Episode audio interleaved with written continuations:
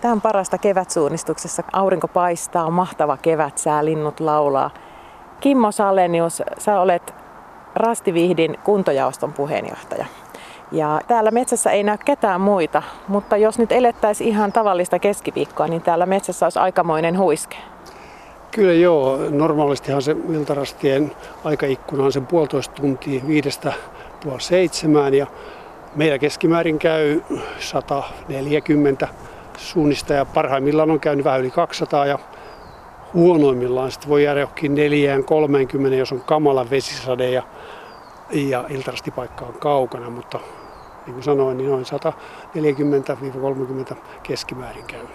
Tällä lailla kun ollaan ihan pääkaupunkiseudun tuntumassa, niin tietysti kävijöitä riittää. Ei tarvitse metsässä yksin olla, paitsi nyt korona on nyt aiheuttanut muutoksia kuntorasteiluunkin. Joo, vähän aikaa mietittiin, että miten voitaisiin palvella ja selailtiin nettejä ja ohjeita ja aika nopeastihan tämä omatoimirastien malli sieltä löytyi. Eli jokainen saa ostaa kartan netistä, joka haluaa lähteä suunnistamaan, mutta ajanottoa ei järjestetä eikä rasteilla ole leimasimia. Näinkö se menee pähkinänkuoressa? Kyllä, joo. Tämä on varmasti aiheuttanut paljon päänsärkyä monille, varsinkin pienille seuroille, koska kuntorastit on aika isokin osa vuoden tuloja pienille seuroille. Miten esimerkiksi teidän seurassa on tähän asiaan nyt sitten suhtauduttu ja varauduttu? No meilläkin se vaihtelee tietysti vuodestaan, niin se on 30 jopa 50 prosenttia tämä tulovirrasta, mitä vuodessa tulee.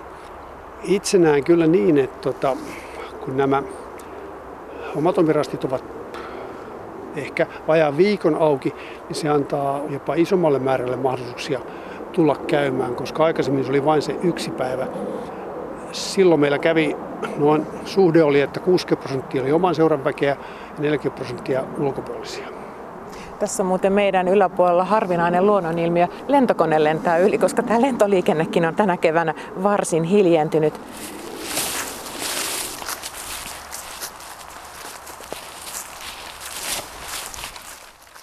Nyt me seistään pienen kallion nyppylän päällä. Tämä on tämmöinen jäkälän peittämä aukea paikka ja rastilippu, punavalkoinen kangaskuutie on piilotettu puun juurelle katajan taakse. Tästä sen vielä näkee, jos täältä lähestyy rastia. Kimmo Salenius, sä olet tämän viikkoisen suunnistusradan ratamestari. Mitä se tarkoittaa?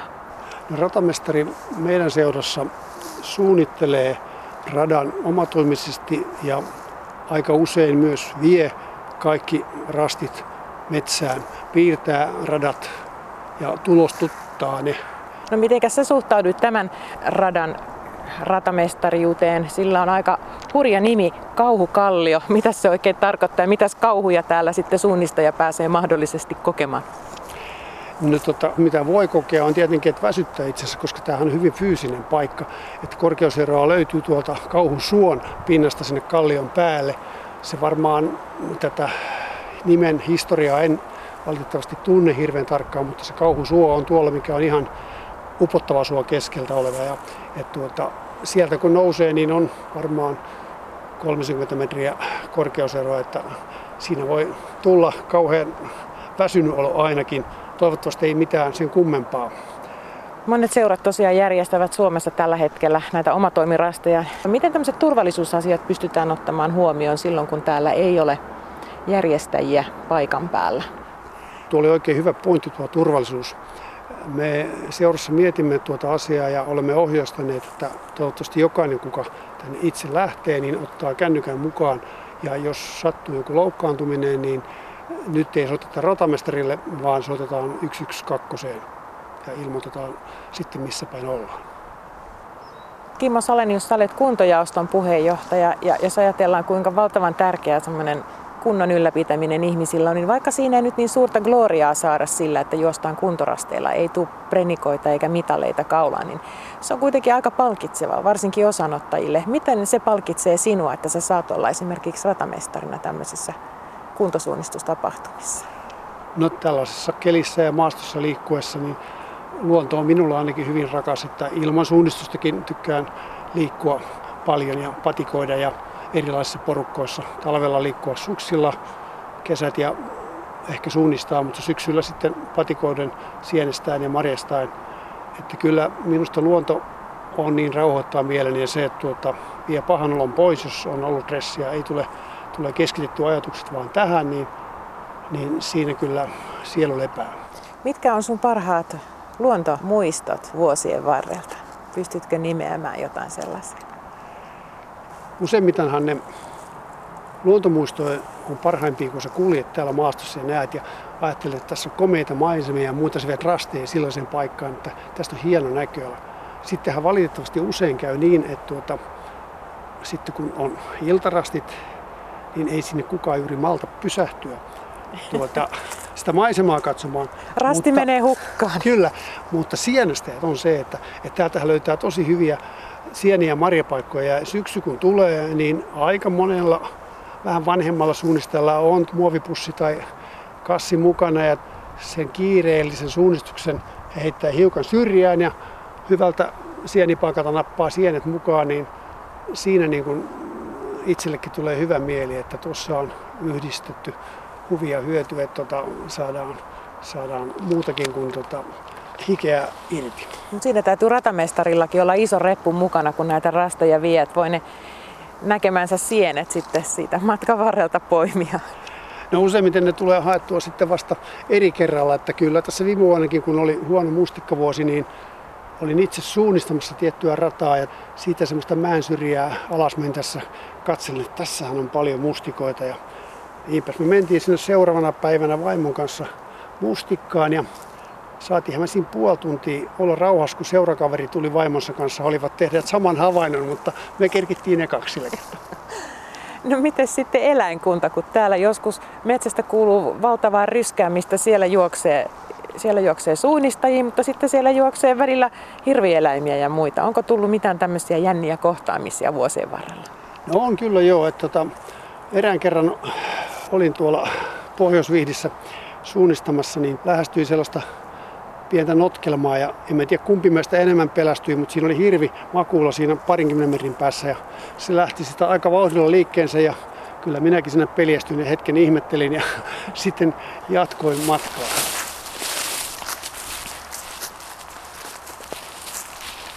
Kauhukallion kartassakin on varmasti paljon alueita, joihin on pitänyt pyytää aikanaan lupa, että täällä saa järjestää suunnistamista. Kyllä näin on ja tuota, maanomistajahan meidän täytyy kaikkia suunnistajien kiittää, että voidaan tätä lajia harrastaa. Että ilman heidän lupansahan tämä ei olisi mahdollista. Sen aika moni ehkä unohtaa, mutta kyllä me, ketkä tätä järjestämme, tiedämme sen, kuinka tärkeää on saada luvat kaikilta. Tosiaan seisomme Vihdin Huhmarin alueella ja, ja tässä on isot hienot kalliomaastot, mutta kumman selkeästi tuolta Turun tieltä se autojen humu tänne asti kantaa. Toisaalta voi myös ajatella ehkä näin, että koska ollaan hyvien liikenneyhteyksien varrella, niin sillä myöskin saadaan ihmisiä tulemaan metsään. Ja sitten kun mennään vielä tuonne syvemmälle, niin siellähän sitten onkin vähän enemmän hiljaisuutta. Joo, kyllä näin on, että kyllä meidänkin iltarastitoiminnassa havaitsee sen, että kun iltarastit ovat tässä lähempänä pääkaupunkiseutua, niin selvästi tulee enemmän sieltä ihmisiä suunnistamaan. Sitten kun mennään tuonne Vihdin pohjoisosiin, tai ihan itäosiin, niin ei sellaisia joukkoja tule. Että kyllä se tuntuu välillä, että se kipuraja on siinä 40 kilometrin paikkeilla. Että toivotaan nyt, että nämä omatoimirastit, kun antaa mahdollisuuden käydä useampana päivänä, niin tuota, niitä tulisi sitten lisää kävijöitä. Että täällä on kumminkin, tämä antaa myös se mahdollisuus, että voidaan käyttää näitä kartan vähän niin kuin parempia alueita, kun ainahan ei kaikki maastot ole yhtä hyviä. Ja sitten sen radanhan voi kulkea, kun tässä nyt sitten on useampi aikaa, päivä aikaa suunnistaa, senhän voi kulkea vaikka toiseen suuntaankin. Lähteä maalista ja päätyä lähtöön, että sehän antaa monenlaisia mahdollisuuksia. Onpas muuten mukava katsoa tässä kevään ensimmäiset... Sitruunaperäinen. Niitähän on neljä ainakin tuossa.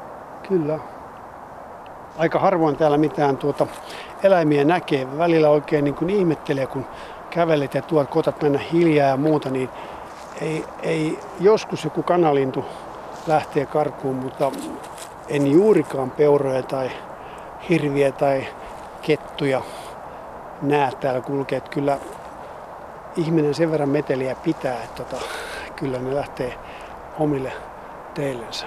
Ja tai voisiko se olla niinkin, että kun ratamestarina on niin keskittynyt siihen, että ne rastit tulee merkittyä just oikealle paikalle, ettei siinä kerkeä välttämättä havainnoida, jos siellä puskassa joku nelijalkainen katselee.